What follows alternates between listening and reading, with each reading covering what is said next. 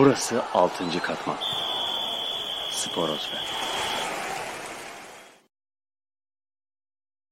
Herkese merhaba. Sporosfer'in yeni programı 6. katmanın ilk bölümünde Türkiye Golbol Erkek Milli Takımı Kaptanı Hüseyin Alkan'la birlikteyiz. Daha fazla içeriğe erişebilmeniz için kanalımıza abone olmayı lütfen unutmayın. Hatta zil de açarak içeriklerimizden en hızlı şekilde haberdar olabilirsiniz. Hüseyin merhaba. Seni biraz tanıyabilir miyiz? Merhabalar Hüseyin Alkan ben. İstanbul Küçükçekmece doğumluyum. Şu an 34 yaşındayım. Ankara'da yaşıyorum. Yani hayatım bölümünü Erzincan Pınar köyünde geçirdim. Erzurum Körler Okulu.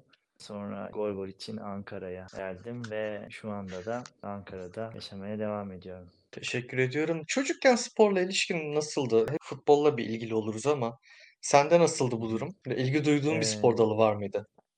Şöyle söyleyeyim tabii biz ben işte 5. sınıfa kadar köyde okudum ve 5. sınıftan sonra da okula alınmadım tahtayı az gördüğümden dolayı. 18 yaşıma kadar akranlarım okulda köy okulu olduğu için yakınımda bütün olaylar gerçekleşiyordu. Okula giderken ben gidemiyordum. Tabii ben de futbol oynadım ama az gördüğüm için işte genellikle kalecilik falan yapıyordum yani. Daha işte yerden top atıyorlardı bana. Az gördüğüm için işte ona göre top rengi falan seçiyorduk. Bir şekilde yani sporu kesinlikle köyde sürekli oynayarak tabii belli bir yaşa kadar geldim. 18 yaşında tabii Körler Okulu'nu öğrendikten sonra ondan sonra hayatımız bambaşka bir hale dönüştü. O zaman bu noktada şunu sorabilirim. Bir röportajında çiftçe bir aileden geldiğini ifade etmiştim. Buradan golvole geçişini anlatabilir misin? Tabii şimdi körlük nedir, spor nedir yani hiç e, bilgisi olmayan tamamen köyde arkadaşlarıyla top oynayan bir çocuktum ben. Çocukluğum bu şekilde geçti. m, Eğitimden uzak bir şekilde. Tabii Erzurum Körler Okulu'nun varlığını öğrendiğimizde tabii beni mesela ilkokulda okula almayan müdürün işte daha bilinçli versiyonu Körler Okulu'nda 18 yaşıma girmeme rağmen beni okula alarak eğitime ve spora kazandırmış oldu. Tabii boyumun avantajı nedeniyle beni beden eğitimi öğretmenimiz işte spora yönlendirdi. Golbol branşıyla da bu şekilde tanışmış olduk. Anladım. Kalede daha önceki deneyimlerin ya da daha aşina olduğun bir alan olarak. Daha çok kalede duruyordum. Ee, hani kaleci oluyordum. Kaleciliği seviyordum yani. Boyum da uzun olduğu için falan. Ee, kendi uyarladığımız kurallarla tabii arkadaşlarım da bunu bildiği için ona göre davranıyorlardı. Tabii e, tamamen gözümü kaybettikten sonra aslında gerçekten kaleci olabileceğim de farklı bir versiyonla Golbol sayesinde ortaya çıkmış oldu. Babam da benim Erzincanspor'da amatör bir şekilde oynamış. Babam da spora, futbola tutkun bir adamdı. Yani düşün hani 10 13-15 kilometre yürüyerek antrenmanlara gidiyormuş. Tabii bizim de biraz hem genetik hem fizyolojik yeteneğimizden dolayı gözümüzü kaybettikten sonra gol bolle vücut bulmuş oluyor yani. Peki ilk takımın hangi şehirdeydi? Ve sonra milli Erzurum takıma geçiş süreci nasıl? Hani o süreci aktarabilir misin? Ya şöyle izah edeyim. Ben 18 yaşında tamamen gözümü kaybetmiş oldum. Kaybettikten sonra Erzurum Körler Okulu'na dahil oldum 18 yaşında. İşte Golbol'le e, burada tanışmış olduk. İlk okullar turnuvası 2006 yılında yani ilk okula başladığım yıl okul turnuvasına dahil oldum. Orada antrenörümüz Gökhan İnce beni keşfetti ve zaten 2007 yılında seçmelere çağırdı. Yani neredeyse bir tur bir okul arası turnuva gördüm. Sonra bir e, Erzurum Görme Engeller Spor Kulübü'yle bir turnuva gördüm. Gökhan Hoca beni seçmelere çağırdı ve 2007 yılında e, milli takım seçmelerine 5. sporcu olarak dahil oldum. Finlandiya'da 2008 yılında Avrupa Şampiyonası B, B grubu Avrupa Şampiyonası'nda ilk 3'te 5. olarak girmeme rağmen Gökhan hocamız beni ilk 3'te başlattı ve o günden bugüne de milli takımdayım. Aslında 19 yaşından beri neredeyse hani milli takımın daha senin üzerine kurulmuş bir e, başarı hikayesi de var diyebilir miyiz? Ya işte bir jenerasyon işte benim o gün işte düşün bizden önceki jenerasyon C grubunda şampiyon oluyor. B grubuna çıkartıyor takımı ve ondan sonra yeni bir oluşuma gidiliyor. Hani e, ben ve Tuncay Karakaya arkadaşımız takıma dahil oluyoruz. Orta oyuncumuz yine o C grubunda yani B gruba çıkartan arkadaşımız. Bu jenerasyonla tabii Okan da genç o zaman. Bu üçlü jenerasyonla bugünlere kadar geldik. Tabii B grubundan takım ilk B grubunda 5. olduk. Bu çok büyük zaman alan bir sporcunun yetişmesi, bir jenerasyonun var olması çok büyük zaman alıyor. İşte B grubunda 5. oluyoruz. B grubunda 2008'de 5 oluyoruz. 2010'da 3 oluyoruz. A grubuna çıkıyoruz. 2011'de A grubu 4 oluyoruz. 2013'te A grubu 3 oluyoruz. 2015'te A grubu şampiyonluğu geliyor. Yani kesinlikle pişerek, yıllarımızı vererek, büyük emek sarf ederek o jenerasyonun hala şu anda dahi artık ben 34 yaşındayım ama 3 paralimpik oyunları görmüş. ilk takım sporu golbol erkek milli takımı ve 4. Paris'i hedefliyoruz. Ve biliyorsunuz ki yani ilk Londra'da bronz madalyayı ülkemize kazandıran takım sporu. Çok büyük başarılar gerçekten engelli sporu adına. Çok Kesinlikle. Açıkçası ben de soru hazırlama kısmında 2012 Londra'ya odaklanmıştım ve o detayı ben kaçırmışım. Bu benim için de iyi bir ders oldu açıkçası. Şunu sormak isterim Londra'dan önce. Siz ülkenin farklı bölgelerinden geliyorsunuz sporcular olarak ve bir araya gelme süreciniz nasıl gerçekleşiyor? Kamplar nasıl geçiyor? Şöyle söyleyeyim aslında o temeller atılırken işte ben lise sınavına girdiğimde hani liseyi Ankara'yı tercih etmiştim ve mesela biz işte ben, Okan ve Tuncay üçümüz de Ankara'da sürekli haftanın 7 günü antrenman yaparak hani bu noktaya geldik. Tabii şimdi artık dağıldık farklı illerden bir araya geliyoruz. Ee, Aksaray'da genellikle paralimpik kampı işte mesela bu da bir engelli sporun nereye geldiğini gösteren önemli bir unsur. Bir, o zaman tesis yokken bugün Aksaray'da bizim sürekli orada kamp yapmamız nedeniyle paralimpik kamp eğitim merkezi haline getirdi. Olanaklar, fizyoterapistler, masörler orada bünyesinde bulunduruyorlar. Hani hepimiz toplanıyoruz illerimizden. Kendi illerimizde de tabii antrenman yapıyoruz kulüp takımlarımızda. Ondan sonra milli takıma mesela şu an işte 20 gün yani ayın 20 günü birlikte e, sürekli kamp halindeyiz. Kendi mahallelerimizde de yani bölgelerimizde de çalışarak performansımızı üst düzey tutmaya çalışıyoruz.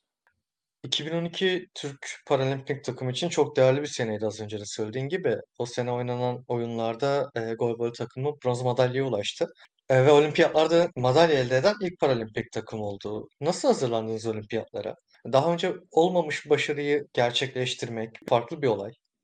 Ya şöyle söyleyeyim tabii daha henüz engelli insanların ya Türkiye'de hala bir problem olarak görüyorum ben bunu. Engelli insanları evinden çıkartıyoruz, sosyalleştiriyoruz, rehabilite ediyoruz gibi siyasilerin özellikle popülist yaklaşımlarıyla e, engelli insanların aslında rehabilitasyonu gibi olaya bakılırken bizim o gün aldığımız o e, Londra Paralimpik oyunlarındaki bronz madalya aslında engelli sporun her bütün branşlar gibi rekabetçi e, bir branş olduğu ve üst düzey insanların rekabet ettiği gerçeğiyle e, Türkiye karşılaşmış oldu. Belki o gün 500 lisanslı sporcu varken Görme Engeller Spor Federasyonu bugün 5000 lisanslı sporcuya ulaşmış durumda.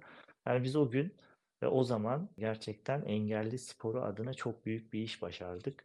Da henüz bizim spor yaptığımızda, rekabet ettiğimizde, mücadele ettiğimizde insanlar pek fazla inanmıyordu.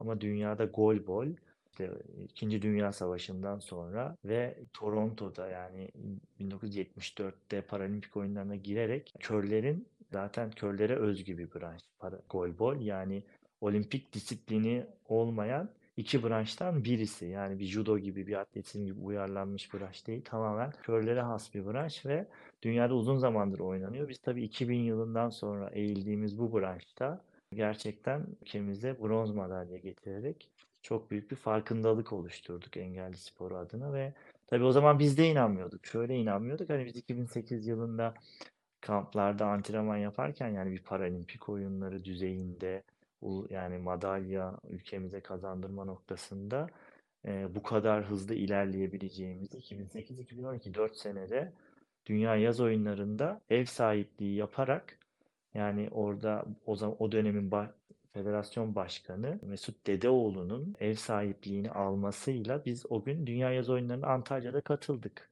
Ve düşünün bir Mısır'ın gelmesiyle gelmemesiyle Finlandiya oyunlara katılıyor. E, Biz de ev sahibi olarak oyunlara katılıyoruz. 1 ve 2 oluyoruz. Yani Londra'ya bu iki takım gidiyor. Londra'da da bu iki takımın birisi paralimpik şampiyon oluyor. Biz de 3 oluyoruz. Yani o fırsatı çok iyi değerlendirdik ve ülkemize gerçekten olağanüstü bir başarıyla geri döndük. Hatta o dönem genel müdürümüz de takım sporlarında ülke olarak bu kadar iyi değiliz siz bunu nasıl başardınız? Tabii şöyle başardık. Ankara'da burada Gökhan İnci antrenörümüzün üçümüzü, dördümüzü, beşimizi bir araya toplayarak haftanın yedi günü, altı günü düzenli antrenman yapması, ortamını sağlamasıyla o gün bu başarıyı elde etmiştik açıkça söylemek gerekirse. Aslında şöyle bir şey de var. Hem kadın hem erkek takımı olarak da zaten bir istikrar yakalamış bir ekibiz. Dolayısıyla ayrıca bu konuda tebrik etmek gerekiyor sanıyorum ya da gururlanılması gerekiyor sanıyorum. Kesinlikle. Şimdi şöyle bu rekabet yani biz yani rekabet demeyelim de yani ülkenizde bir branşta yani işte erkek takımının bu açtığı yolda tabii kadın takımı da o gün o Dünya Yaz Oyunları'nda 4 olmuştu. Dünya Yaz Oyunları ilk 4'e giren Paralimpik oyunlarına gidiyordu. Kızlar da ilk 3'e giren Paralimpik oyunlarına gidiyor. O zaman kızlar altın golle yenilmişti. Dördüncü olmuşlar. Çok üzülmüşlerdi. Paralimpik, oyun, Paralimpik oyunlarına gelememişlerdi. Biz o gün yani gerçekten o fırsatı çok iyi değerlendirdik. Tabii o onlara büyük ders oldu ve gerçekten e, çalıştılar ve sonra da onlar bizim önümüze geçtiler. E, iki Paralimpik oyunları şampiyonluğu getirdiler. Şimdi o işte birbirimizi yukarıya çekme gerçekten gidiyoruz bir turnuvada. Yani birisi iki oluyor, birisi üç oluyor, bir oluyor, iki oluyor. Ama kız erkek, gol bol yani Türkiye'de şu anda böyle bir branş yok arkadaşlar. Yani hani kız erkek e, takım sporunda bu kadar başarılı olan hatta sadece birini ele alsak dahi bu kadar başarılı olan bir takım branşı yok. Gurur ben de çok gurur duyuyorum ve bu işin gerçekten temelinden bu zamana kadar gelen birisi olarak, bu gelişimi gören birisi olarak ben de şahsen gerçekten gurur duyuyorum ülkem adına, bayrağım adına. Teşekkür ediyoruz her şeyin başında. Çünkü kümülatif olarak kadın ve erkek birbirini destekleyen bu kadar olumlu etki göstermesi bu rekabetin çok hoş. 4 yılda bir hatırlanıyor, görünüyor gol bol belki ama o 4 yılda da gerçekten çok verimli, çok gururlandıran sonuçlar alıyorsunuz. 2012'ye tekrar dönmek isterim. E, turnuva boyunca sırasıyla İsveç'i, Büyük Britanya'yı, Brezilya'yı, hatta şampiyon olacak Finlandiya'yla grupta da oynadınız. Ne zaman madalyaya erişebileceğinizi hissettiniz? Ya şöyle söyleyeyim orada da bir anımızı anlatalım. Her e, her maçtan sonra işte röportaj veriyoruz yayıncı kuruluşa işte İngilizlere. Her maçtan sonra diyoruz ki hani e, şampiyon olmak için elimizden geleni yapacağız. Hani buna inanıyoruz. E, her maça böyle çıkıyoruz her aldığımız galibiyetten sonra. İşte İngiliz spiker soruyor diyor ki yani biz Türk milli takımını Paralimpik oyunlarında ilk defa görüyoruz. Yani bu takımın geçmişi ne ki yani siz hani bu kadar büyük hedeflerden söz edebiliyorsunuz. Böyle söyleyen spiker biz yarı finalde Finlandiya'ya yenildiğimizde Türkler nasıl yenildi dedi. Yani bu oyunla bu bu mücadeleyle biz inanamıyoruz Türkiye'nin yarı finalde yenildiğine. Çünkü öyle bir oyun oynuyorduk. Şöyle söyleyeyim, gol bol tarihinin en az gol yiyen takımıydık. Yani toplam 10 gol falan yedik yani Paralimpik oyunlarında bu kadar kusursuz savunmayla. Finlandiya bizi yarı finalde 2-0 yani biz onları grupta 4-0 yenmiştik. Ve Finlandiya gruptan son anda İs- e, işte İsveç'i yenerek dördüncü oluyorlar. Karşı grubun birincisini yeniyorlar. Yarı finalde de bizim grubun birincisini yeniyorlar. Yani Gol bol e, düşünün o günden bugüne de mesela e, çok büyük işte yarı finaller, finaller kazanıyoruz, kaybediyoruz. Şey bir oyun yani gol üzerine kurulu, hata üzerine bir oyun. O gün psikolojisi, sahası bunlar çok etkili. O gün herkes bizim şampiyon olmamızı gerçekten bekliyordu. Biz de inanmıştık ama sadece bir mağlubiyetle üçüncü olduk o turnuvada. Peki 2020 yılında düzenlenmesi planlanan bütün organizasyonlar pandemi nedeniyle ertelendi. Ertelenmenin size bireysel ve takım olarak nasıl etkisi oldu? Nasıl çalışabildiniz? Gerçekten ertelendiğinde çok hazırdık. Paralimpik oyunlarına ertelendiğinde bir sene daha aynı düzeyde çalışmak zorunda olmak bir sporcu için çok zor mental olarak. Fizikselden çok daha zor yani. Ama sporcuysanız e, artık buna hazır olmanız gerekiyor. Her türlü olumsuzlukla mücadele etme noktasında. Biz de o 6 ay mesela evde e, online, Skype üzerinden online antrenmanlarla 6-7 kişi bütün aletleri alıp evimizde çalıştık. O alt, evdeyken dahi fiziksel olarak çok iyiydik gerçekten. Sonra antrenmanlara döndüğümüzde tabii milli takım olunca bir takım avantajları da devlet desteğiyle, izinleriyle e, sonradan antrenmanlarımızı yapma fırsatı bulduk. Hani Tokyo'ya gittiğimizde biz iki sene gerçekten çok iyi değerlendirdiğimizi düşünüyorduk. Orada başarılı olacağımıza inanıyorduk ama herkes bizim gibi değerlendirmiş yani. Hayatımızın en zor, ben 3. Paralimpik oyunlarımda belki en zor paralimpik oyunlarıydı. 10 takımın 10'unun da birbirine bu kadar yakın, güçlü e, mücadele ettiği başka bir paralimpik oyunları görmedim gerçekten. 2012'de bronz kazandıktan sonra bir röportajda hedefinizin sürdürülebilir olduğunu ifade etmişsiniz ki bence sürdürülebilirlik henüz daha yeni yeni bu topraklara kavramsal olarak geliyor. Uygulama kısmında biraz daha var. Bence bu açıdan da belli bir vizyona sahip olmanız başarının devamlılığını sağlıyor. Rio'da ikinci tur görüyorsunuz. 2020'de çeyrek final görüyorsunuz. Hani belli bir standart yakalanmış aslına bakarsanız. Bundan sonrasını nasıl görüyorsunuz golbolda? Bu soru çok kıymetli bir soru.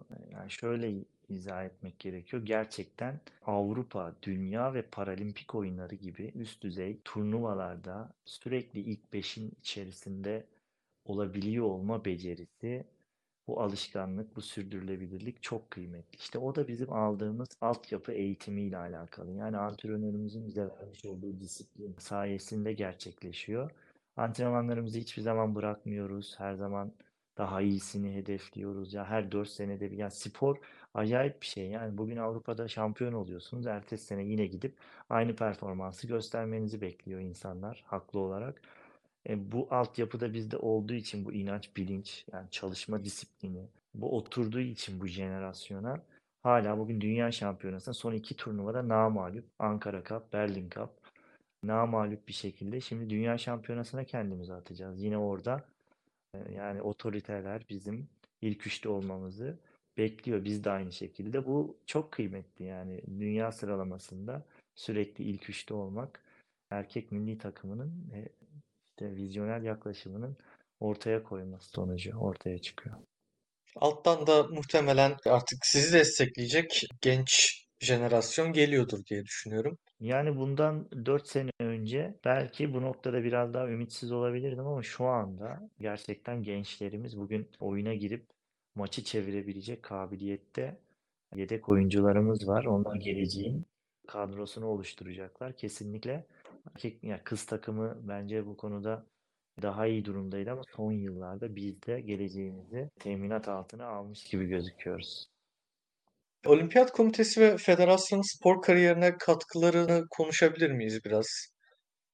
Bir sporcunun düzenli antrenman yapıyor olması, yeterli tesislere ulaşıyor olması, ekonomik olarak destekleniyor olması çok önemli. Yani Spor Bakanlığımızın federasyonlara ayırdıkları bütçe, sonra spora devletin spora bakış açısı bence son zamanlarda 2012'de bu dereceyi elde ettiğimizde bizi el üstünde tutuyorlardı. Çünkü böyle bir başarı yoktu ama şu anda daha başarılı bir ülkeyiz paralimpik oyunları, olimpiyat oyunlarında.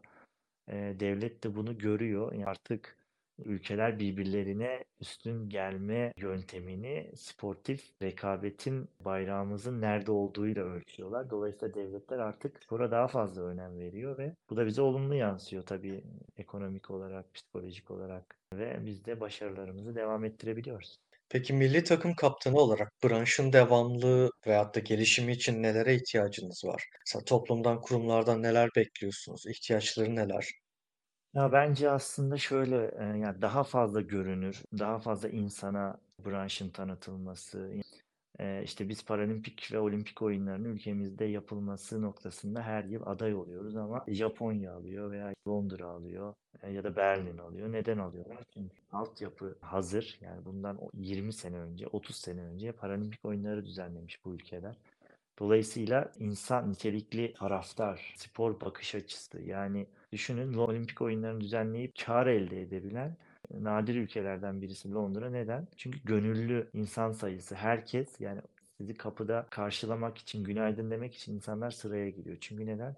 Buralarda kendilerine bir şey katacaklarını inanıyorlar. İnsanların bu kişisel gelişim e, uğruna vermiş oldukları gönüllü mücadele kolay elde edilmiyor. Biz de ülke olarak bu farkındalığı oluşturup sporu toplumun geneline sadece futbol olarak değil, amatör branşlar ve tüm branşlarda o algıyı iyi yönetebilirsek, gençlerimize sporu doğru aşılayabilirsek, bu altyapı oluştuğunda hem ülke olarak daha büyük organizasyonlara ev sahipliği yapmayı hem de o ev sahipliğini yaparken kaliteli sporcularla üst düzey mücadeleleri vermeyi başarırız.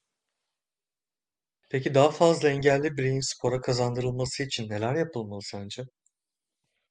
Federasyonlarımızın imkanları doğrultusunda sonra işte okullarda veya işte mesela ben eğer Görme Engelliler Okulu'na e, kazandırılmamış olsaydım bugün bu noktaya varamamış olurdum. Bence en önemli şey sağlık taraması veya sportif yetenek taramalarıyla engelli bireylerin bağlı olduğu illerde spora ve eğitime kazandırılması. Sonra bu çocukların doğru eğitimlerle bu noktalara gelmesi. Biliyorsunuz şu anda ülkemizde işte karma eğitimle yani okullardaki eğitim kalitesi biraz görme engelli okullarında özellikle özel öğrencilerle yani zihinsel engelli öğrencinin de körler okuluna dahil olmasıyla oradaki akademik ve sportif gelişim biraz törpülenmiş gibi duruyor.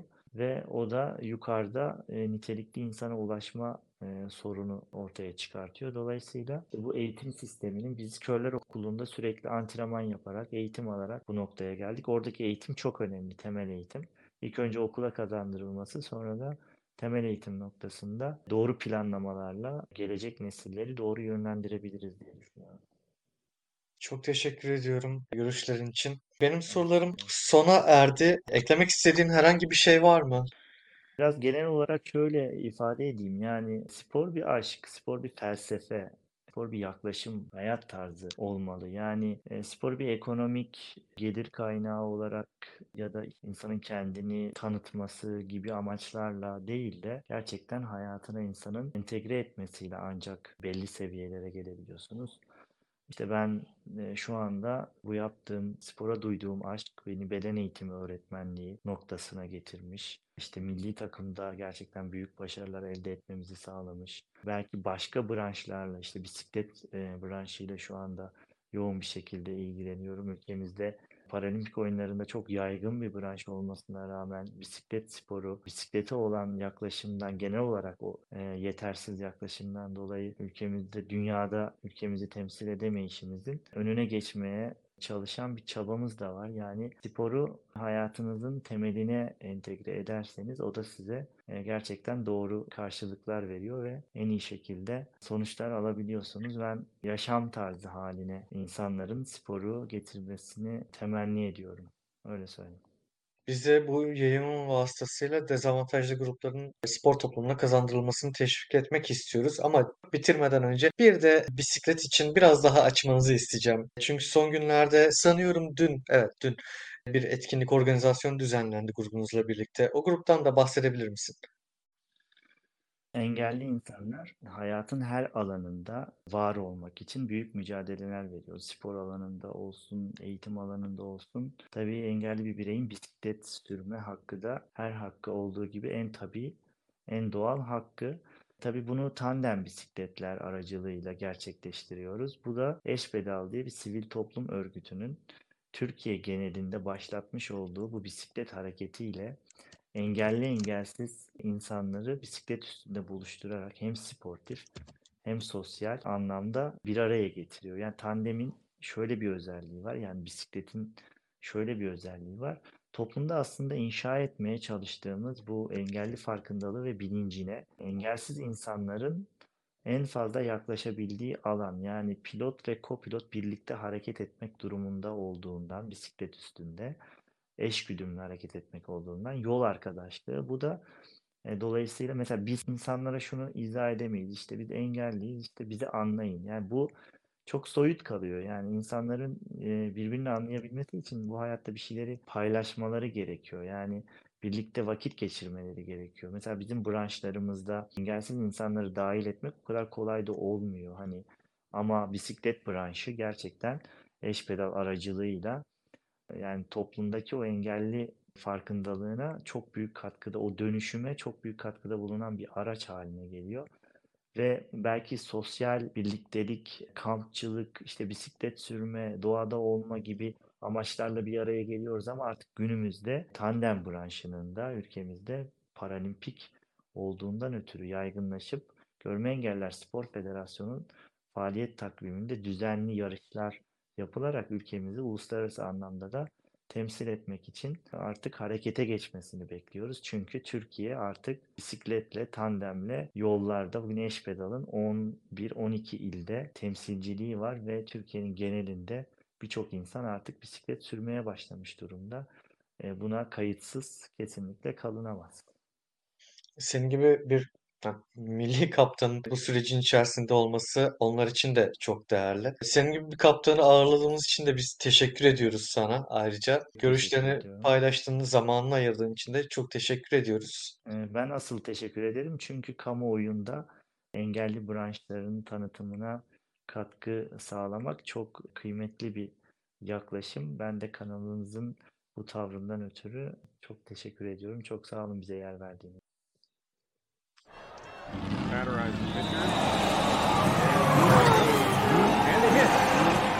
Burası 6. katman. Sporosfer.